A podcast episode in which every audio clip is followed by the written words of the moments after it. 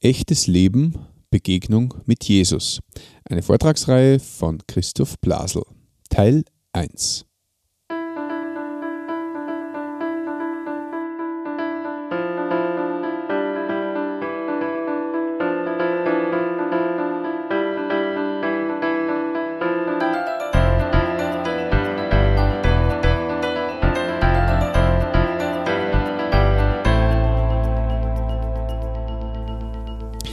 Christi und herzlich willkommen. In diesem Kanal geht es um Gottes Willen. Wir reden über biblische Themen und über die Geschichten, die Gott mit Menschen schreibt. Wir haben heute Teil 1 einer neuen Vortragsreihe mit Christoph Blasel und zwar geht es um das Thema Lebenswert. Und ja, ich wünsche dir wie immer ein offenes Herz. Ja, für Sie war das, oder für euch war das eine Entscheidung, da herzukommen. Für mich ist es eine Ehre, dass ich da herfahren darf in die Heimat ähm, und möchte mich kurz vorstellen. Wie viele wissen, bin ich im schönsten Ort der Welt aufgewachsen, in Aschach an der Steier. Ja, das ist praktisch das Zentrum der Welt. So. Und bin seit 18 Jahren in der schönen Stadt Salzburg so richtig bleiben wollte ich dort eigentlich nur ein halbes Jahr. Ja, das ist Salzburg, falls einmal wer kommen will. Äh, da oben wohnen wir. äh, genau. Und ich wohne dort mit meiner lieben Frau, der Katrin, und unsere zwei Kinder, Pauli und Anna. Da relativ aktuelles Bild am Geisberg vor einem Jahr ungefähr. Genau. Ja, und ich freue mich, dass ich mit euch, mit Ihnen ein paar sehr wichtige Themen durchreden, durchdiskutieren, durchbesprechen kann. Ich hoffe, es ist okay, wenn ich du sag. Zumindest im Vortrag. Nach dem Vortrag, wenn wir, wenn wir reden, dann werde ich sofort wieder alle Titel verwenden und. Und Sie sagen natürlich. Ja. Aber im Vortrag tue ich mir leichter, wenn ich du sagen darf. Und möchte somit das heutige Thema beginnen aus der Vortragsreihe Echtes Leben, Begegnungen mit Jesus. Lebenswert ist das heutige Thema. Lebenswert. Du bist wertvoll. Behauptung von Gott und Mensch. Ist das bloß eine leere Floskel oder Realität? Lebenswert. Die Frage nach dem Wert oder nach dem Sinn des Lebens, die Frage stellt sich fast jeder Mensch. Und die Antwort auf diese Frage nach dem Sinn des Lebens, nach dem Wert des Lebens, hat weitreichende Konsequenzen. Was ist mein Leben wert? Wer bin ich eigentlich? Wie schätzen andere mich ein? Selbstwert, Gefühl und solche Begriffe kommen da rein in dieses Thema. Ich möchte gleich zu Beginn des Vortrags eine Behauptung aufstellen. Leute, das Leben ist lebenswert. Das Leben ist lebenswert, das ist nicht nur ein alter Spruch, eine Utopie aus schönen Märchen, eine Vertröstung aus der harten Realität des Alltags, sondern das Leben ist lebenswert. Es ist tatsächlich wert, gelebt zu werden, möchte ich behaupten. Wie gesagt, die Antwort, deine Antwort auf die Frage nach dem Wert des Lebens wird dein Leben bestimmen. So leben wir dann ob ich denke, ich bin wertvoll, ich werde hier gebraucht, ich bin nicht einfach ein kleines Rädchen im großen Getriebe der Gesellschaft, bin nicht nur eine Nummer am Finanzamt, ein Requisit auf der Bühne der Welt, sondern eben ein ganz wertvoller, einzigartiger Mensch. Und so stelle ich noch einmal die Behauptung auf, Leute, das Leben ist lebenswert. Und das im 21. Jahrhundert. Wir haben ja jetzt, habe ich mir sagen lassen, das Informationszeitalter. Man kann sich kaum vorstellen, dass manche unter uns oder deren Eltern und Großeltern noch mit dem Pferdefuhrwerk von Oschach nach Salzburg, ah, Steyr, gefahren sind oder später dann sehr fortschrittlich mit einem VW Käfer, getunt wahrscheinlich mit Heckspoiler. Heutzutage chatten wir um die Welt. Man könnte in den Flieger steigen und morgen in New York sein oder in übermorgen in Australien. Im Informationszeitalter, alles geht schneller, alles sozusagen mit Überschallgeschwindigkeit im Leben. Unsere Großeltern oder Urgroßeltern haben sich damit begnügt, Nachrichten mündlich zu überbringen oder Zeitung zu lesen. Unsere Generation ist es gewohnt, dass man im Internet nachliest, aufs Handy SMS bekommt, ja, dass man breiten Zugang zu viel Information hat. Früher waren es nur wenige Auserwählte, die in den größten Bibliotheken der Welt Information bekamen, Wissen. Heute braucht man nur www, keine Ahnung, Wikipedia oder irgend sowas, de, at, keine Ahnung. Und du bekommst Information über fast alles, was du wissen willst. Wie man von Salzburg nach Steyr kommt, wie viel Einwohner Steyr hat und so weiter. Statistiken, Geschichten, Ereignisse. Man hat den Eindruck, in unserem Jahrzehnt, ja in unserem Jahrhundert, gibt es eine gewisse Explosion von Wissen. Jeder, der ein Modem hat und einen Laptop, hat Zugang zu viel, viel Wissen in der heutigen Zeit. Oder wenn er kein Modem hat, dann schlägt er das alte Lexikon auf oder lässt sich eben was ausdrucken von Nachbarn, der ein Internet hat, Internetzugang. Da stelle ich mir aber die Frage, bei all den Informationen, die uns zu Füßen liegen, haben wir dadurch mehr Antworten auf die wirklich wichtigen Fragen im Leben. Nämlich, was mein Leben wert ist. Wie ich sinnvoll durchs Leben gehen kann. Bringen mich all diese Informationen der Wahrheit ein Stück näher? Oder werden wir eher zugeschüttet, zugetextet mit viel, viel Informationen. Muss jeder wissen, was das Bruttoinlandsprodukt von Papua Neuguinea ist? Ja, aber du könntest nachschauen. Aber auf die grundlegenden, lebensnotwendigen Fragen findet man da die Antworten in der Fülle des Wissens im Internet? Ja, da bekommst du mehrere Antworten. Ich habe das ausprobiert. Lebenswert. Da kommen dann Lebensversicherungen, ähm, Informationen und Vorschläge, wie man besser alt werden kann. Better Aging heißt das heutzutage. Thomas Muster wirbt dafür und so. Ja. Und alles Mögliche. Nur wirklich Antworten auf meine Fragen. Bin ich hier gebraucht? Bin ich nützlich? Bin ich wertvoll? Findet man nicht so oft in der Informationsfülle unseres Zeitalters. Und doch, ich bleibe dabei. Mein Leben ist wertvoll. Und deins? Das heutige Thema möchte ich gern dreifach entfalten. Als erstes möchte ich kurz darüber reden, was sind gängige, heute aktuelle Wertvorstellungen über den Lebenswert. Also moderne, heute zeitgemäße Wertvorstellungen. Zweitens, ein historisches Beispiel über Lebenswert, also tatsächliche Personen von denen wir etwas erfahren können über Lebenswert. Und drittens, zeitlose Lebenswertvorstellungen. Zeitlose Lebenswertvorstellungen. Zu Beginn also gängige Wertvorstellungen. Was denkt denn unsere Gesellschaft, die uns umgibt, von der wir ein Teil sind, so über den Wert des Lebens? Da wird uns weisgemacht, was du hast, macht dich wertvoll. Besitz, Güter. Besitz, durch mein besonders schönes Auto, mein teures Handy, bin ich wertvoller als andere, die eben so ein altes Handy haben wie der Christoph Blasel. Bei meinem ist nur eine Kurbel dran, mein Handy. Ja, das ist schon relativ alt. Natürlich muss man die passende Kleidung haben. Giorgio Armani oder wie heißen die Brüder? Äh, Louis Vuitton, ja, Draußen vor der Tür steht mein Jaguar Cabrio natürlich. Ja. Dann wäre ich wertvoll, denken manche Leute. Oder nicht nur, was ich habe an Besitz, sondern an Flüssigen, an Geld, macht mich besonders wertvoll. Wir kennen ja den Spruch, über Geld spricht man nicht, das hat man. Oder vor einigen Jahren, ich glaube schon Jahrzehnten, gab es diesen Spruch der na, na, na, Sparkasse, Geld macht nicht glücklich, außer wenn man rechtzeitig darauf schaut, dass man es hat, wenn man es braucht. Dann hat mein Leben einen Wert. Dann ist mein Leben wertvoll.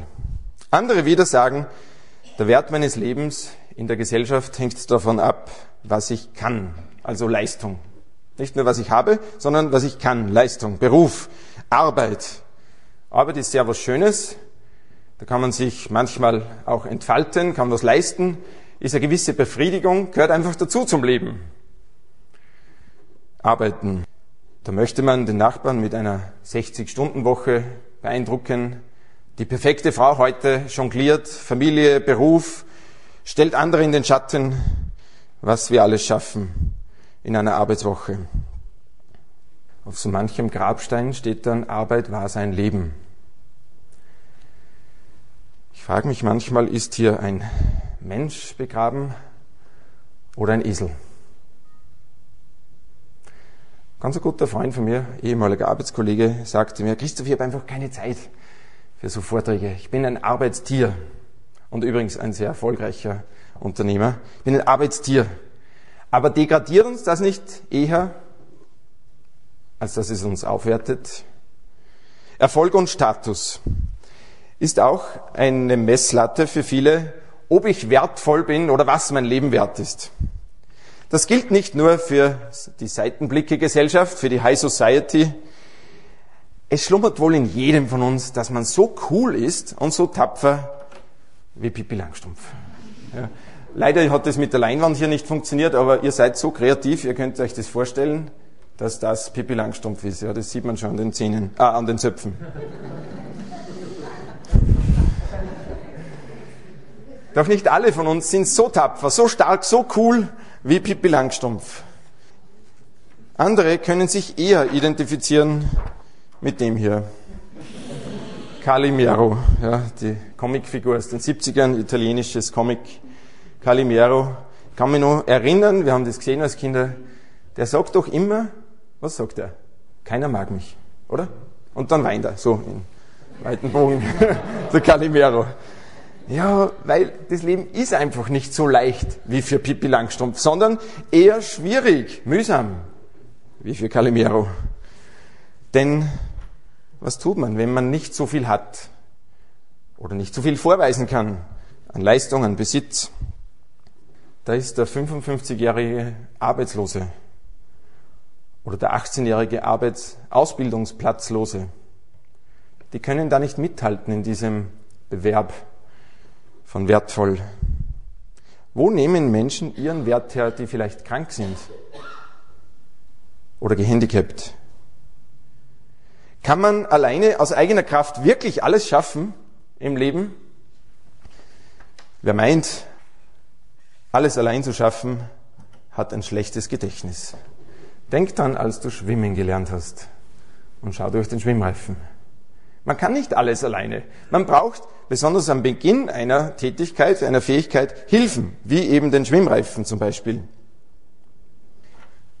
Und doch messen wir einander in unserer Gesellschaft an dem, was wir haben und was wir leisten können und was wir sind. Dann kommt noch dazu, dass wir uns Wertvorstellungen von der Werbung vorzeigen oder vorspiegeln lassen. Die Werbewirtschaft ist wahrscheinlich die Wachstumsbranche in unserer Gesellschaft. Da werden Milliarden Euro reingepulvert, damit noch mehr gekauft wird. Und ich bin nicht gegen Werbung, ja, das möchte ich sagen. Aber da werden uns einfach Sachen weisgemacht, die man hinterfragen kann. Zum Beispiel wird uns deutlich gemacht, dass der, in der Werbung, dass der Wert des Menschen davon abhängt, nicht nur was ich kaufe, oder wie viel ich kaufe, sondern wo ich kaufe und wie ich kaufe. Also es geht heute nicht nur mehr darum, dass ich einen Gebrauchsgegenstand erwerbe von meinem angesparten Geld, sondern wo ich das einkaufe. Also Erlebnis, Shopping. Man hat dabei ein besonderes Erlebnis, wenn man etwas einkauft. Alle Sinne werden angesprochen, mit Musik hinterlegt und Lichteffekte und alles Mögliche beim Einkaufen. Dabei wird uns weisgemacht, man kann aus dem Alltag ganz leicht ausbrechen. Einzug der speziellen Zigarettenmarke und du, lieber Mann, verwandelst dich in einen Cowboy. Oder einen Kajakfahrer, der sich runterstürzt und alle Frauen, die du so begehrst, applaudieren. Oder umgekehrt wird uns in der Werbung weisgemacht, dass eigentlich jede Frau den für sie begehrten Mann gewinnen kann mit der richtigen Bekleidung oder dem passenden Parfüm. farblich abgestimmt, wenn man sich richtig verhält und so weiter. Die Langeweile und Sterilität des Alltags wird in der Werbung fast nie dargestellt. Zu besonderen Anlässen wie zum Muttertag liest man dann folgende Anzeige aus der Schmuckindustrie. Viele Frauen werden zum Muttertag nur mit Konfekt, Schokolade abgespeist. Dabei wünschen sie sich doch etwas Liebe. Gold ist Liebe. Das war Werbespruch. Wer schon ein bisschen in der Bibel gelesen hat, liebe Zuhörer, merkt, dass man nur zwei Buchstaben austauschen muss und alles ist anders. In der Bibel heißt es, Gott ist Liebe, nicht Gold ist Liebe. Und es scheint, mit Gold oder Geld kann man fast alles kaufen. Auch Menschen, auch lebenswert. Es war ein kleiner Skandal, vor einigen Jahren in einer deutschen Tageszeitung hat, wurde eine Studie veröffentlicht. Ein Soziologieprofessor hatte Folgendes errechnet. Ein Menschenleben ist im Durchschnitt 204.000 Euro wert. Ein vollbeschäftigter Mann mit äh, 325.000 Euro. Da sieht man schon die Ungerechtigkeit im Leben. Hausfrauen nur mit 108.000 Euro. Das ist wirklich ein Wurm im System. Ein 20-jähriger Mann mit voller Berufsausbildung, vom Kindergarten weg, die Ferien, das Schleckeis, die Schulsache und alles, 187.000 Euro wert, wenn man das so berechnet, wie dieser Professor. Das heißt aber auch, wenn ich mein Leb meinen Lebenswert auf Materielles reduziere, ist die Gefahr der Inflation sehr groß. Reduzier bitte nicht dein Leben auf reines Material. Wir Menschen sind mehr als ungefähr 70 Prozent Wasser, 20 Prozent Kohlenstoff, 6 Prozent Sauerstoff und anscheinend 4 Prozent Aschenbestandteile. Wir sind mehr als das Material. Du und ich, wir haben eine Persönlichkeit. Wir wollen Beziehung. Wir brauchen einander. Wir sind anscheinend darauf angelegt, Liebe zu erfahren und Liebe zu geben. Geborgenheit. Was ist mein Leben wert? Wenn ich mich nur auf Leistung oder Besitz, Geld, Prestige reduziere, wird mein Lebenswert eine Inflation erleben. Was ist nun mein Leben wert? Das führt mich zum zweiten Punkt im heutigen Vortrag, ein historisches Beispiel wo wir in einer Begebenheit sehen werden, zwei, mindestens zwei Menschen, die sich viel Gedanken gemacht haben über den Wert des Lebens. Diese historische Begebenheit fand vor ungefähr 2000 Jahren statt und steht im Neuen Testament. Und da möchte ich Sie einladen, jetzt, dass wir gemeinsam lesen, wer will, man kann auch zuhören, in diesem Neuen Testament hier auf Ihrem Sessel, im Lukas-Evangelium, Kapitel 19. Rechts oder links unten sind die Seitenanzahlen. Auf Seite 151 beginnt das Lukas Kapitel 19 im Lukas Evangelium. Eine historische Begebenheit, das waren reale Menschen vor 2000 Jahren, geschichtlich niedergeschrieben. Und wir werden gleich einiges erfahren über Lebenswert. Und so lesen wir äh, in Kapitel 19 im Lukas Evangelium ab Vers 1. Jesus kam nach Jericho und zog mitten durch die Stadt. Dieses Jericho war auch, wurde auch genannt im Alten Testament die Palmenstadt, war damals eine wunderschöne Stadt, also die Botaniker würden es aus den Schuhen hauen. Das war eine schöne Palmenstadt und die, die Alleen Richtung Jericho, also rein nach Jericho, waren gesäumt von Bäumen, also Maulbeerfeigenbäumen, Sykomore, glaube ich, heißen die, in der Stadt selber hat alles geblüht. Es ist wohl eine der ältesten Städte des vorderen Orients, Jericho, die Palmenstadt. Und in genau diese Stadt zog Jesus hinein. Dort gab es einen reichen Mann, so heißt es im zweiten Satz, einen reichen Mann namens Zachäus. Und dieser Zachäus war der oberste Zolleinnehmer und wollte unbedingt sehen, wer Jesus war. Aber es gelang ihm nicht, weil er klein war und die vielen Leute ihm die Sicht versperrten. Die Begebenheit von Zachäus, die kennen, kennen wohl einige aus dem Religionsunterricht, eine spannende Geschichte. Und die schauen wir uns jetzt genauer an. Welche Wertvorstellungen Zachäus hatte und die Menschen, denen er dann begegnete. Also Jesus und andere. Was dachten die über den Wert des Lebens? Sein Name Zachäus heißt eigentlich der Unschuldige, aber er war alles andere als unschuldig. Er war nämlich der Vorsteher der Zolleinnehmer. Palästina war ja damals besetzt von den Römern und die Römer wollten sich nicht die Hände schmutzig machen und haben einfach das Einheben der Zollpacht, äh, des, des Zolles verpachtet an Einheimische, an Juden, Beamte und Oberbeamte. Die wiederum versuchten natürlich, den Zoll aus ihrer Sicht vorteilhaft einzuheben. Der Zoll an sich wäre noch erträglich gewesen, habe ich nachgelesen, aber das, was sie dann draufgeschlagen haben, diese Zolleinnehmer und besonders der Oberzöllner, der ja einige Zöllner unter sich hatte, der wollte auch von was leben, die hatten praktisch das eigene Volk ausgesogen. Die haben die ausbluten lassen, haben viel höhere Zölle eingehoben, als vorgeschrieben war. So kam es dazu, dass in dieser jüdischen Gesellschaft Zöllner gleichbedeutend waren mit Sündern. Also wenn man zu jemand Sünder sagte, dachte man sofort an Zöllner oder Prostituierte. Das war eins irgendwie. Die waren verhasst, geachtet. Sie galten als Verräter, weil sie ja für die Besatzungsmacht gearbeitet haben, also zwischenmenschlich als Verräter und auch religiös zu Gott als Verräter, weil sie für Nichtjuden arbeiteten. Das heißt, die haben sich religiös, rituell ständig verunreinigt. Juden, die Zöllner waren, und wenn dann einer wie Zachäus Oberzöllner war, das verrät schon einiges über seinen Charakter. Es gibt ja so Berufe, zum Beispiel kann ich mir schwer vorstellen, dass ein sensibler, grundehrlicher Typ Spion ist. Oder ein tief religiöser Mensch ein Bordell betreibt. Ja, irgendwie spießt sich das. Und so geht's einfach nicht, dass einer, der Oberzöllner wurde, wirklich an Gott glaubt. Für ihn war die Religion Geld. Vielleicht hieß er Herr Neureich oder Herr Steuereintreiber, Herr Geldscheffler, wie auch immer. Er war ein Mann mit Position, weil er viel Geld hatte. Obwohl verhasst, aber er hatte Geld gescheffelt.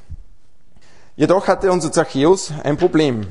Er wollte Jesus sehen, er wollte Jesus kennenlernen. In unserem Text steht, er versuchte Jesus zu sehen, aber konnte nicht, weil er klein war von Wuchs. Er war also neugierig und ist dann, wie wir gleich sehen werden, sehr einfallsreich gewesen, war ein innovativer Typ, Unternehmer, ja, und hat sich was einfallen lassen. Aber bisher wissen wir nur von ihm, er wollte Jesus kennenlernen und sehen. Wenn du Zachäus auf diesem Weg getroffen hättest und ihn gefragt hättest, ah, du willst auch Jesus kennenlernen, hätte wahrscheinlich gesagt, ah, nur aus Interesse. Ja. Und ich vermute, dass heute auch einige da sind, die aus reinem Interesse hier sind. Einfach nur Neugierde, wie das so ist mit Jesus und der Bibel und so. Dabei könnte es aber sein, dass du heute Abend mehr erfährst, als du erwartest. Dinge über den Lebenswert, die dich erstaunen werden. Und so war es auch bei Zachäus. Er konnte Jesus nicht sehen, denn er war klein von Gestalt. Hier habe ich ein Foto von seinem Dienstauto. Ja, life is short, auch bei Zachäus. Etwas zu klein. Für seine Statur, für seine Größe konnte er nichts. Das kann sich keiner aussuchen. Ja, eben nichts gegen seinen kleinen Wuchs. Aber ansonsten hatte er genug Dreck am Stecken. Er war nicht unbeliebt wegen seiner Körpergröße, er war unbeliebt wegen seiner Handlungen. Er wollte sich also durchdrängeln durch die Volksmenge, näher zu Jesus kommen, aber das war sehr gefährlich für Zachäus. Ja, einer, der verhasst ist, ich kann mir das vorstellen, da könnte es schon passieren, dass zufällig der Ellbogen des Nachbarns in seine Rippen fährt oder ein schwerer Fuß auf seine Zehe oder gar ein Messer in seinen Rücken. Zachäus konnte Jesus nicht sehen, aber er wollte ihn kennenlernen. da hatte er plötzlich eine glänzende Idee.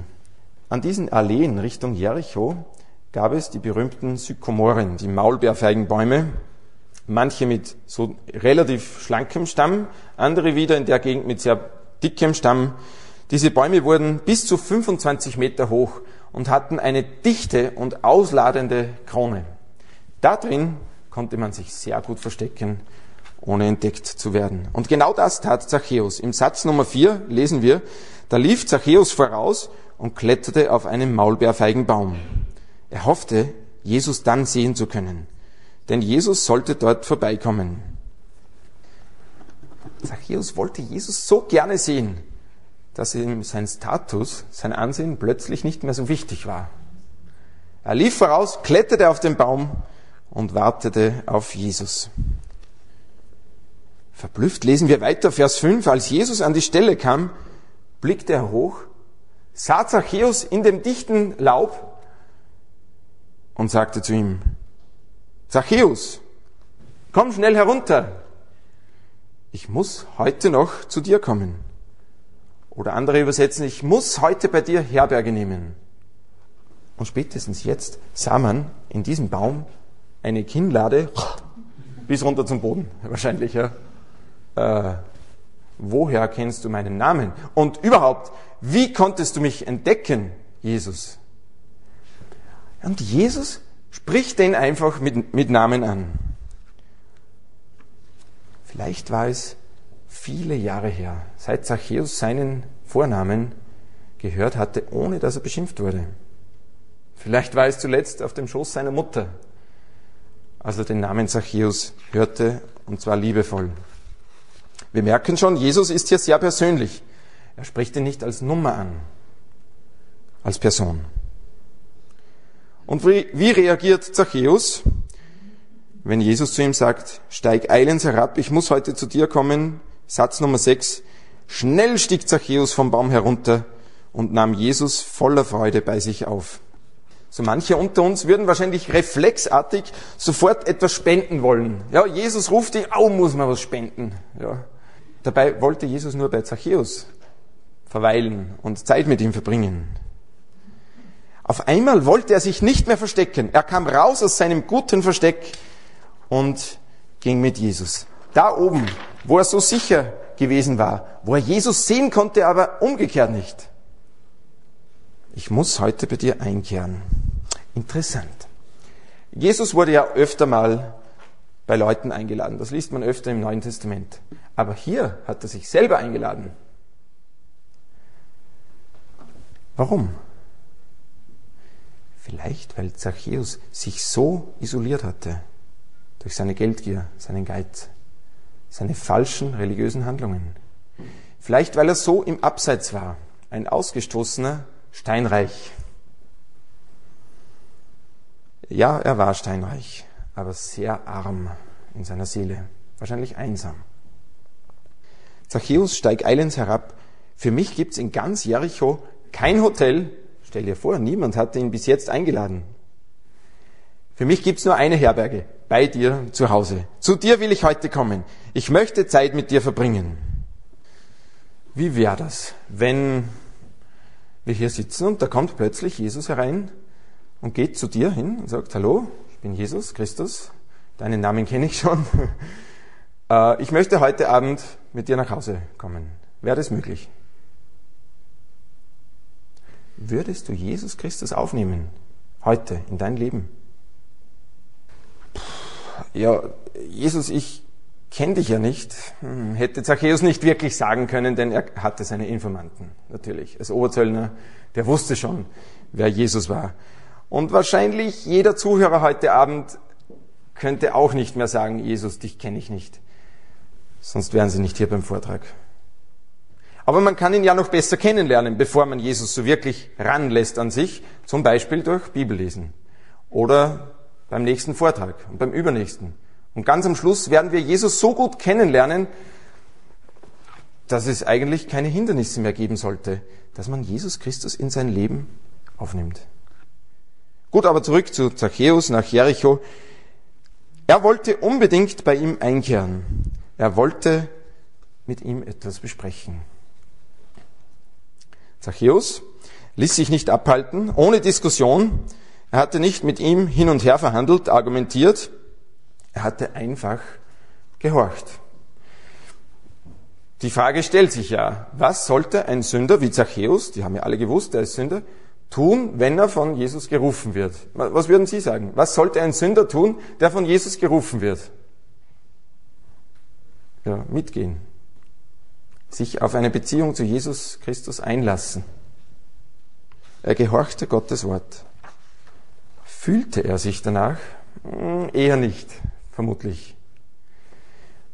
Beim rettenden Glauben, wie er in der Bibel beschrieben wird, funktioniert das in etwa so. Wie bei einem Zug, bei, der Steiertalbahn. Ja. Da ist vorne die Lokomotiv meistens, dann der Kohlenwagen und dann ein paar Waggons. Beim rettenden Glauben der Bibel ist das so ähnlich. Die Lokomotive, was alles zieht, ist das Wort Gottes. Verlässliche Informationen. Danach kommt der Kohlenwagen. Mein Glaube. Und hinterher werden die Gefühle gezogen. Die Freude bei Zachäus kam erst nachher, als er Jesus aufgenommen hatte. Vorher war er wahrscheinlich voller Fragen und Zweifel, vielleicht Angst vor, vor dem Spott der Volksmenge.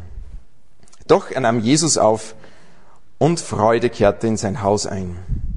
Was dann da drinnen geschah, wissen wir nicht. Was Jesus mit Zachäus besprochen hatte, wissen wir nicht. Und stell dir vor, das ist bis heute so dass wenn Jesus Christus einem Mensch begegnet, ist das ganz was Persönliches. Das brauchen die anderen nicht wissen. Ja. Da liest man zum Beispiel in der Bibel und auf einmal hast du den Eindruck, Gott spricht mich jetzt an, genau in meine Situation. Eine Privataudienz, die Zachäus hier hatte. Draußen jedoch, so lesen wir weiter im Vers 7, waren die Leute empört als sie sahen, bei einem ausgemachten Sünder ist er eingekehrt, murrten sie. Zachäus aber trat vor dem Herrn, den Herrn und sagte, Herr, die Hälfte meines Vermögens werde ich den Armen geben. Und wenn ich von jemand etwas erpresst habe, werde ich es ihm vielfach zurückerstatten, vierfach zurückerstatten. Da sagte Jesus zu ihm, heute ist diesem Haus Rettung widerfahren. Draußen murrten sie, Drinnen jubelte Zachäus. Er war voller Freude, aber irgendwie erstaunt. Die Leute, die ihn gehasst hatten, bis jetzt, sollten doch applaudieren, dass er sich ändert, dass er sich positiv verändert durch eine Beziehung zu Jesus. Ah, und das ist genau bis heute noch so. Dass wenn Menschen sich für eine Beziehung zu Jesus Christus entscheiden, sollte die Gesellschaft sich eigentlich freuen, dass sich jemand positiv verändert, ein besserer Mensch wird. Und doch gibt es viele, die dann murren oder meckern. Nein, nein, nein. Gibt es immer was dagegen zu sagen, wenn jemand sich zu Jesus Christus bekehrt. Ist das etwa Neid? Oder Unsicherheit?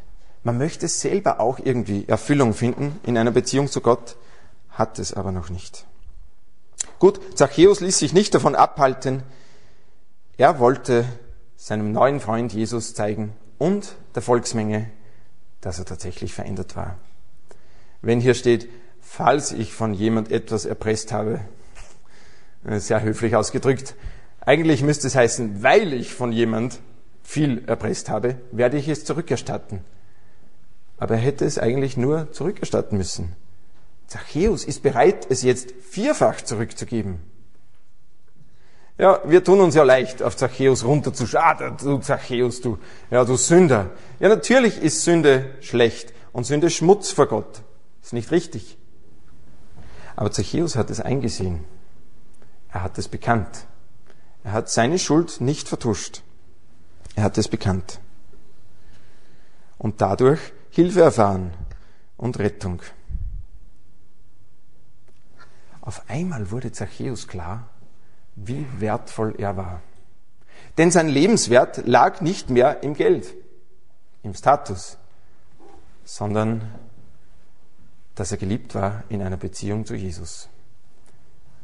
So sagt es Jesus im übernächsten Satz, Vers 10.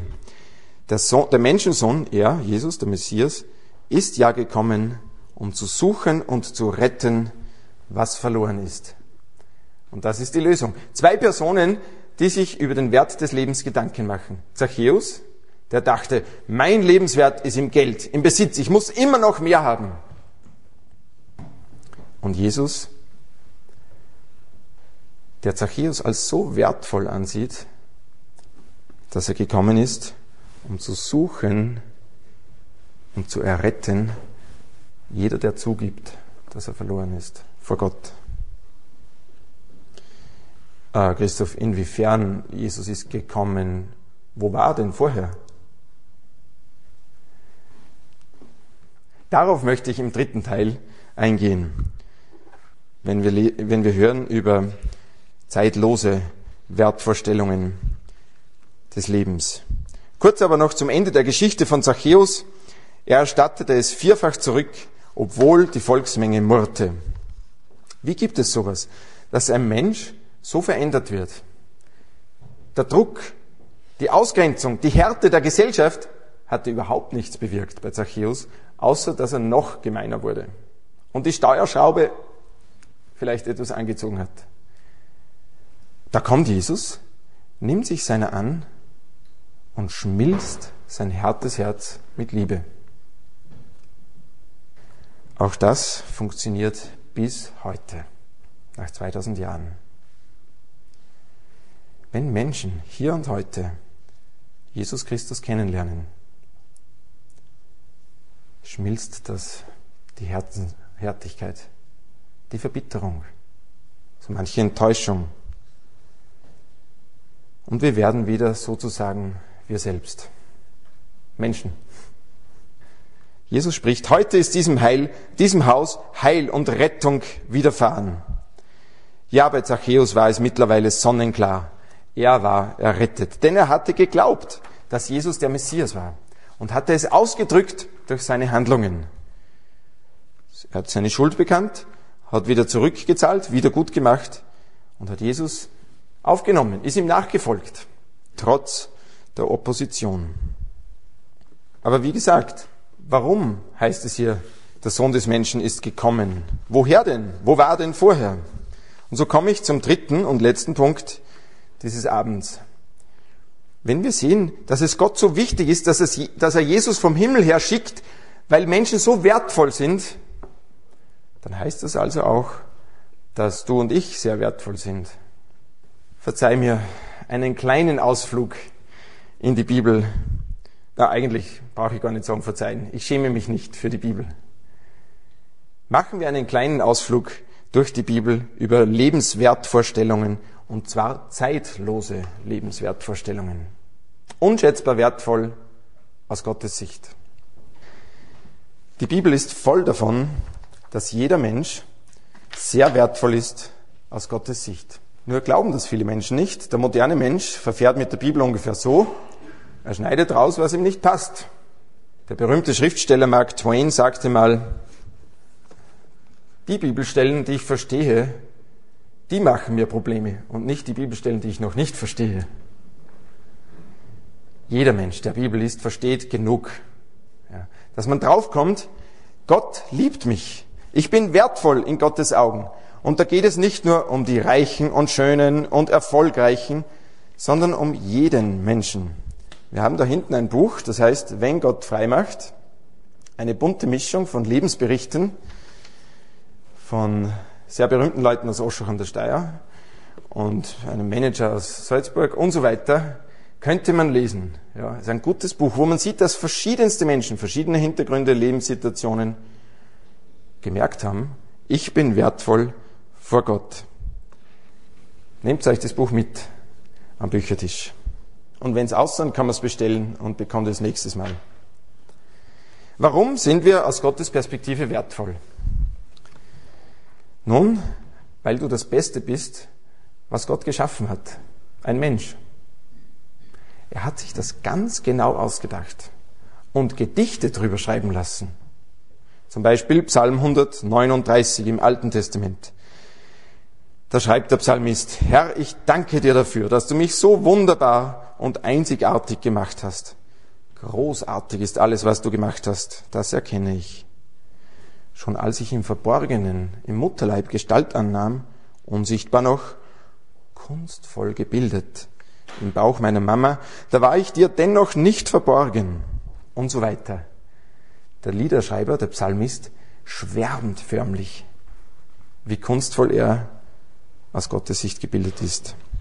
Wusstest du eigentlich, dass im ersten Moment, als du, Mensch, empfangen wurdest, in der ersten Fuzzi-Sekunde bestimmt wurde, ob du ein Mädchen oder ein Bub werden wirst? Bald darauf wurde Augenfarbe und Haarfarbe bestimmt. Als dein Herz, als du noch im Bauch warst, als dein Herz zu schlagen begann, warst du so klein, dass du bequem auf den Daumennagel deiner Mama gepasst hättest. Übrigens, jeder von uns war mal im Bauch der Mama.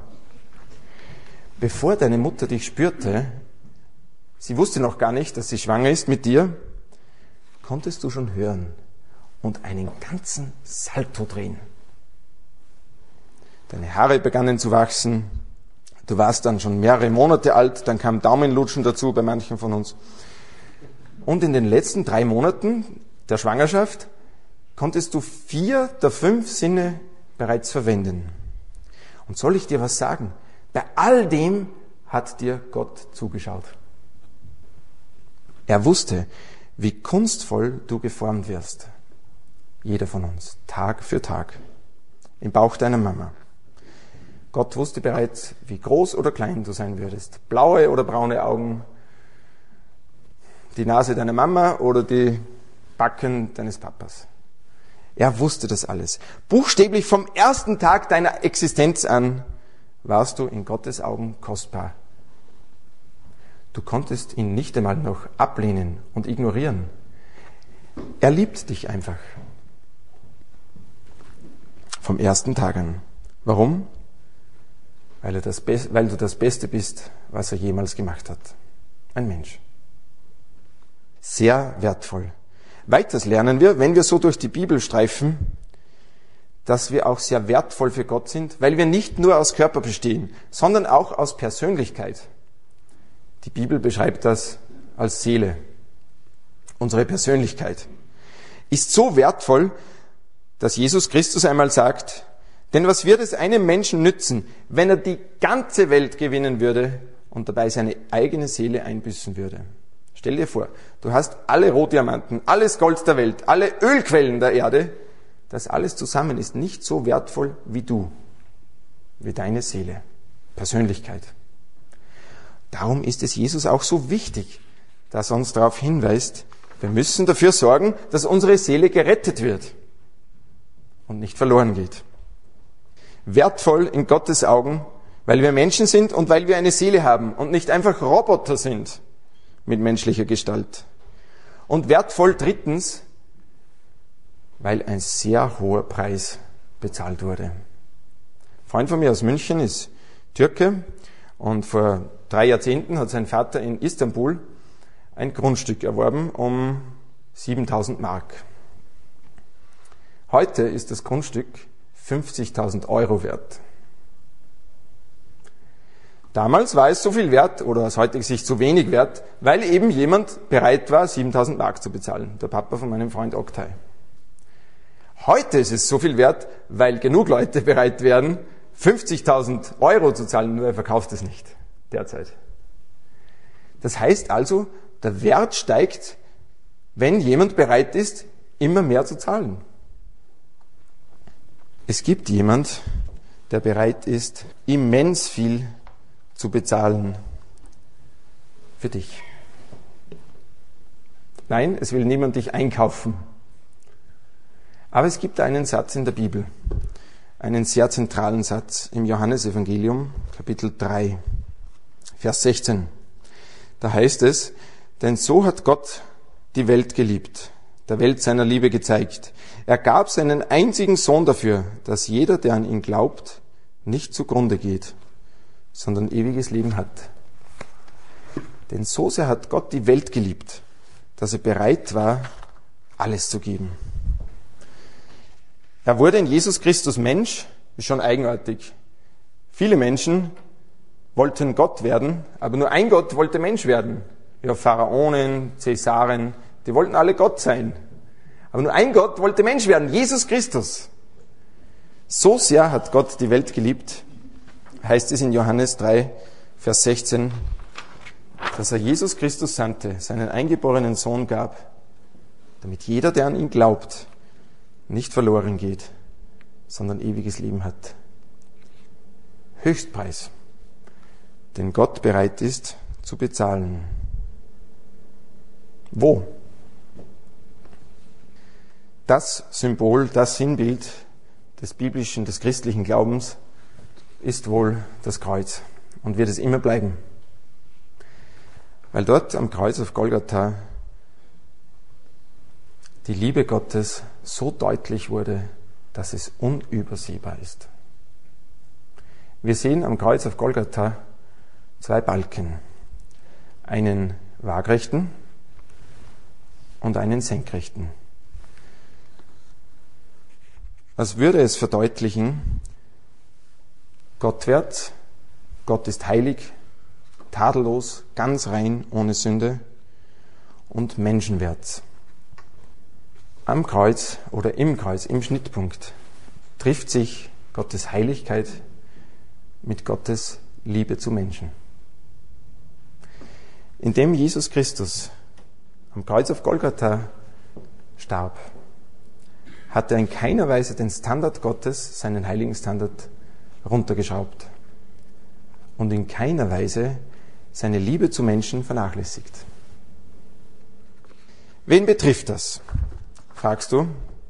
Nun, hier steht, denn so sehr hat Gott die Welt geliebt, also die Weltbevölkerung.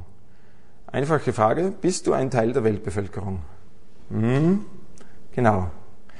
Hier könnte man seinen Namen einsetzen, denn so sehr hat Gott mich, Christoph, oder dich, Susi, oder Franz, oder wie du heißt, geliebt, dass er seinen einzigartigen Sohn gab, damit jeder, der an ihn glaubt, nicht verloren geht.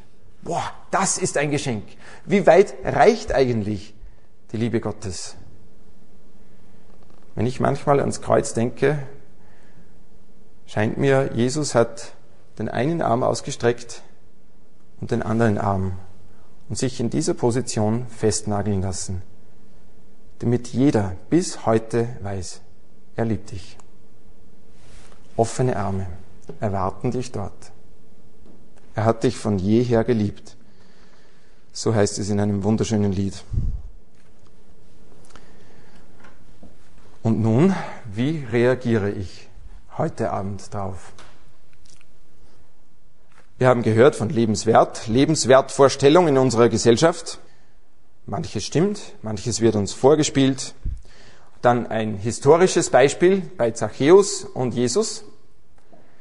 Wie wertvoll Zachäus in Gottes Augen ist, indem Jesus so lang gesucht hat, bis er ihn gefunden hat. Und zeitlose Wertvorstellungen, allgemeine Wertvorstellungen aus Gottes Aussprüchen der Bibel. Nun, es gibt mehrere Reaktionen. Zumindest aber Stolz oder Scham. Reagiert man mit Stolz, sagt man, ich brauche das nicht. Ja, Gott brauche ich nicht. Ich bin zu gut für Gott. Oder manch einer versteht mehr und schämt sich.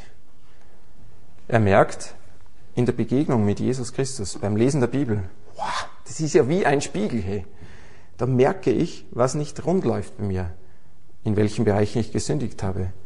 Und du schämst dich vielleicht zu viel und sagst, ich bin zu schlecht für ihn. Beides ist nicht richtig. Stolz sagt, ich brauche ihn nicht. Und Scham sagt, er kann mir nicht helfen. Am Kreuz auf Golgatha werden sogar unlösbare Fälle gelöst. Jeder. Jeder Mensch kann zu Gott kommen. Und dort erfahren wir, dass Höchstpreis bezahlt wird. Das Leben Jesu gab er hin. Und kein Schleuderpreis, wie uns in der Gesellschaft oft vorgegaukelt wird. Wie kann man reagieren? Gut, die einen spotten, die anderen ignorieren. Wieder andere gehen zum Tagesgeschehen über, zum Buffet und sagen, war ein schöner Vortrag, aber gut für dich, nicht für mich. Wir können Gott kritisieren oder ignorieren. Wir können ihn verspotten. Aber eines kannst du nicht, lieber Zuhörer. Du kannst dich nicht, du kannst ihn nicht daran hindern, dass er dich liebt. Und dass er immer wieder bei dir anklopft. Das hat er sich auf die Fahnen geschrieben. Lukas 19, Vers 10. Denn Jesus Christus ist gekommen, um zu suchen und zu finden, jeden, der eingesteht, dass er verloren ist und Hilfe braucht. Gott habe ich mir ganz anders vorgestellt, war eins der Zitate auf der Einladung. Das erinnert mich an eine Begebenheit. Einige Jahre lang habe ich in einem Planungsbüro gearbeitet und da habe ich zu tun gehabt mit einem sehr guten Handwerksbetrieb, einer Schlosserei. Und ich habe, glaube ich, drei Jahre lang nur telefoniert mit der Seniorchefin, also mit der Firma und eben mit der Seniorchefin, mit der Frau sowieso. Und eines Tages musste ich persönlich dorthin zur Schlosserei sowieso und die hat fest telefoniert, die Chefin, und hat mich warten lassen, eine Viertelstunde. Und als sie aufgelegt hat, sagt sie, und wer sind Sie? Sag ich, äh, grüß Gott, ich bin der Herr Blasel vom Büro sowieso. Na, Sie sind sicher nicht der Herr Blasel. Sag ich, äh, Entschuldigung. Dann sagt sie, Herr Blasel, Sie habe ich mir ganz anders vorgestellt. Ja, das freut mich oder auch nicht, aber ich bin's halt, ja. Und Leute, so ist das oftmals auch mit Gott. Wir meinen, so wie wir uns Gott vorstellen, so muss er sein. Und wenn er nicht so ist, hat er Pech gehabt, dann ist er eben nicht Gott. Aber so läuft das nicht. Gott ist wie er ist. Und wir dürfen herausfinden, durch das Lesen der Bibel, durch das Diskutieren, durch das Hören von Vorträgen, wie er tatsächlich ist. So mein, manch einer rief schon erstaunt aus, Gott, so habe ich mir Gott nicht vorgestellt. Ganz anders. Gott ist nämlich voller Liebe. Und Gott wirbt um uns Menschen. Er möchte unbedingt, dass keine Seele, keine Persönlichkeit in die ewige Verlorenheit geht, sondern errettet wird. Hier und heute. Du kannst immer noch sagen, das glaube ich nicht. Das ändert nichts daran, dass Gott so ist, wie er ist. Es kommt nicht darauf an, wie ich mir Gott vorstelle, sondern wie Gott sich mir vorstellt. Wie Gott sich mir präsentiert, wie er sich uns zeigt in der Bibel. Und das ist der Grund, warum wir unter anderem hier fünf Vorträge veranstalten und danach Bibeldiskussionsrunden, um herauszufinden, wie stellt Gott sich uns vor? Wie zeigt er sich uns? Wie will er uns helfen? Lebenswert. Du bist wertvoll. Ist das alles nur eine billige Floskel oder die Realität? Zachäus war ein Genussmensch. Ein Partylöwe des ersten Jahrhunderts. Ja, ein reicher Mann. Aber irgendwann merkte er, das Leben muss mehr wert sein als das, was ich genießen kann. Wenn wir unser Leben nur auf Genuss auf Materielles reduzieren, wird unser Leben oberflächlich. Unsere Persönlichkeit merkt das, noch bevor unser Hirn das wirklich checkt. Und das Leben wird seicht, manchmal leer. In Paris, im berühmten Louvre, hängt dieses Bild der Mona Lisa, ein sehr teures Gemälde. Man schätzt es Millionen von Euro wert. Der Materialpreis dieses Bildes ist wohl ein paar Euro. Leinwand, Farbe, ein Rahmen vielleicht und aus. Der Materialwert, das könntest du von deinem Taschengeld kaufen. Und trotzdem ist es hinter Panzerglas. Warum? Weil es von äh, Christoph Blasel, Leonardo da Vinci gemalt wurde. Das heißt, ein sehr berühmter Künstler macht das Bild wertvoll. Und so ist es auch mit uns. Wenn wir uns vom Schöpfer abkoppeln, wird unser Leben billig und oberflächlich. Würdest du Leonardo da Vinci von Mona Lisa wegnehmen, würde das Bild billig machen. Und das schmeckt nicht mal Mona Lisa.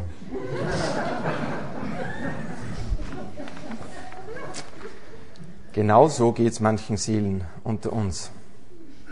Wir haben uns abgekoppelt von unserem Schöpfer, dem, der uns konstruiert und so wunderbar kunstvoll geschaffen hat. Gott. Und so fasse ich zusammen, ja, das Leben ist wertvoll, extrem wertvoll, aus mehreren Gründen. Erstens, weil du ein Mensch bist, von Gott gemacht, genial durchdacht. Zweitens, weil du eine Persönlichkeit bist, unverwechselbar, es gibt nur dich einzigartig mit einer Seele, die so wertvoll ist, wertvoller als alle Schätze der Welt. Drittens, weil wir aus Gottes Sicht so wertvoll sind, dass er einen Suchtrupp losschickte in der Person Jesus Christus, um Menschen zu finden und zu erretten. Und viertens, wegen des hohen Preises, den Gott bereit ist zu bezahlen. Wenn man ein Geschenk angeboten bekommt, muss man nur noch eins tun. Es annehmen. Denn so sehr hat Gott die Welt geliebt, dass er seinen eingeborenen Sohn sandte, Jesus Christus, damit jeder, der an ihn glaubt, ewiges Leben hat. Nicht verloren geht, sondern ewiges Leben hat. Und auf dem Weg entdeckt, wie wertvoll jeder Mensch ist in Gottes Augen.